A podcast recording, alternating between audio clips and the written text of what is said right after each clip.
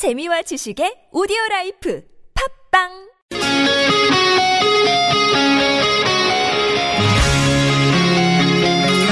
한 주의 중간에서 듣습니다. 수요일은 노래 한 곡, 임 기자의 선곡 노트.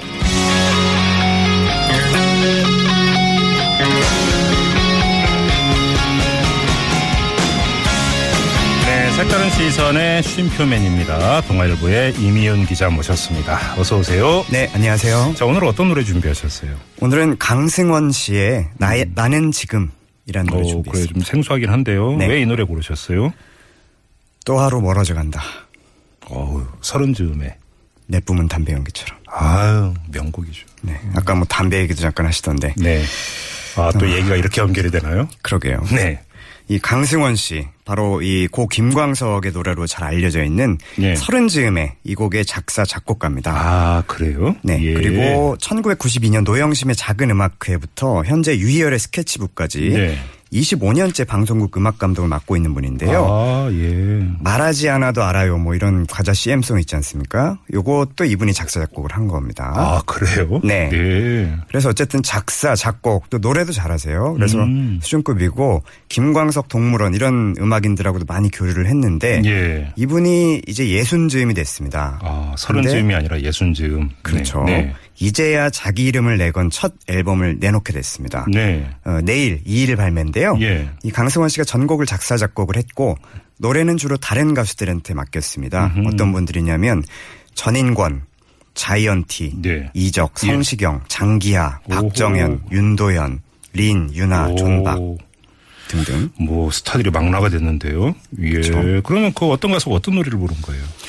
어, 일단은 그 강승원 씨가 옛날에 작곡한 곡들 또 최근에 작곡한 곡- 곡들이 두- 이제 두루 달려 있- 어, 담겨 있는데요. 예. 어, 몇몇 곡은 이제 강 씨가 직접 불렀고 음흠. 그리고 뭐 린은 20세기 캐럴이라는 노래 불렀고요. 예. 양화대교로 유명한 자이언티 이분은 이제 무중력이라는 곡을 불렀고 장기하는 Digital World 그리고 박정현은 그 겨울 이런 식으로 한 곡씩 맡아서 불렀습니다. 네. 특히 이제 서른 즈음에 같은 경우에도 이제 실렸는데요. 네. 이번에는 전인권 씨가 새로 불렀어요. 아하. 이 곡을 이 곡이 이제 내일 발매 예정인데요. 음. 미리 좀 입수를 해봤습니다. 어, 예. 잠깐 들어보실까요? 그럴까요? 또 하루 멀어져 간다.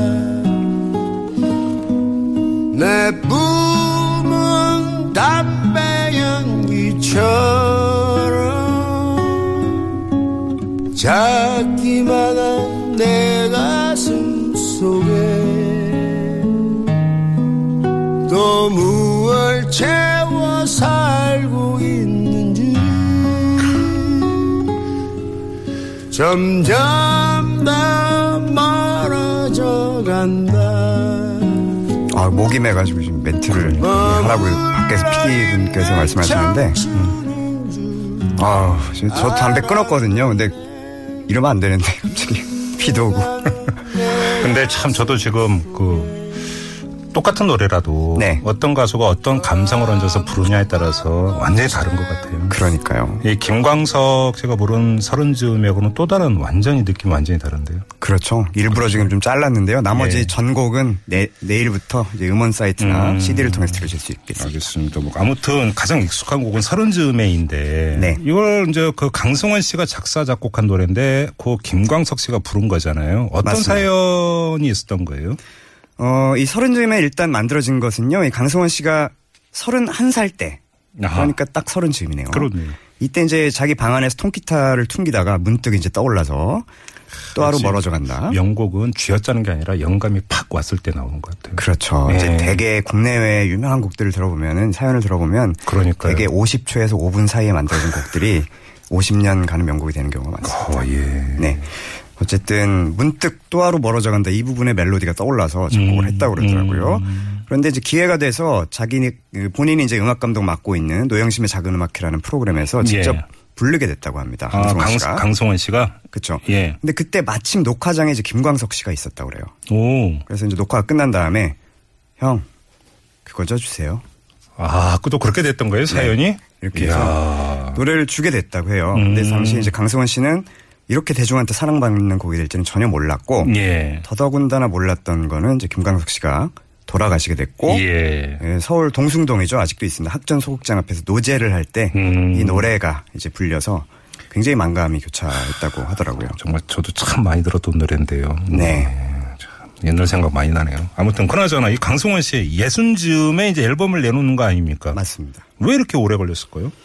어, 실은 이제 1989년도에 강승원 1집을 이미 다 녹음을 해놨다고 그래요. 아 예. 그리고 심지어 앨범 표지까지 만들어 놨는데 음. 음. 악이 뭔가 좀 부족하다 이렇게 느껴가지고 스스로 적었다고 합니다. 자기 엄격성일까 아니면 결벽증이셨을까요? 결벽 같은 게 있지 않았을까 싶어요. 이 예술인이 갖고 있는 네. 그렇죠. 그렇죠. 예. 예.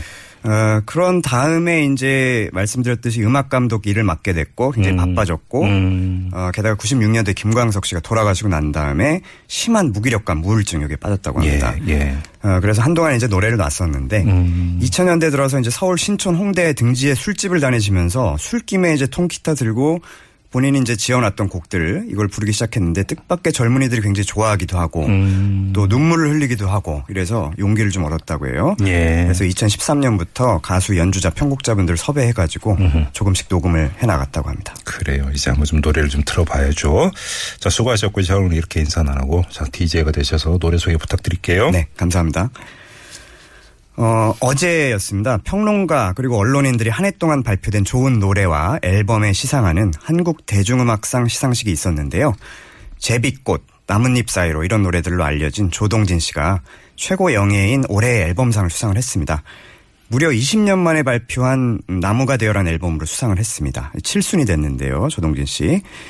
예, 강승원 씨는 앞에 말씀드렸던 것처럼 30년 만에 신인 가수가 된 셈입니다. 좋은 노래는요, 이제 품고 있으면 스스로 자라서 꽃을 피우는 것 같습니다. 들으실 노래의 부제가 40 something입니다. 즉, 마흔 즈음에인 셈인데요. 서른 즈음에와 어떻게 같고 다른지 귀 기울여 보시길 바랍니다. 강승원 씨가 직접 불렀습니다. 강승원의 나는 지금. 떠나보내는데 익숙해졌어 떠나가는 것도 마찬가지야 다시 처음으로 돌아가고 싶지만 나는 지금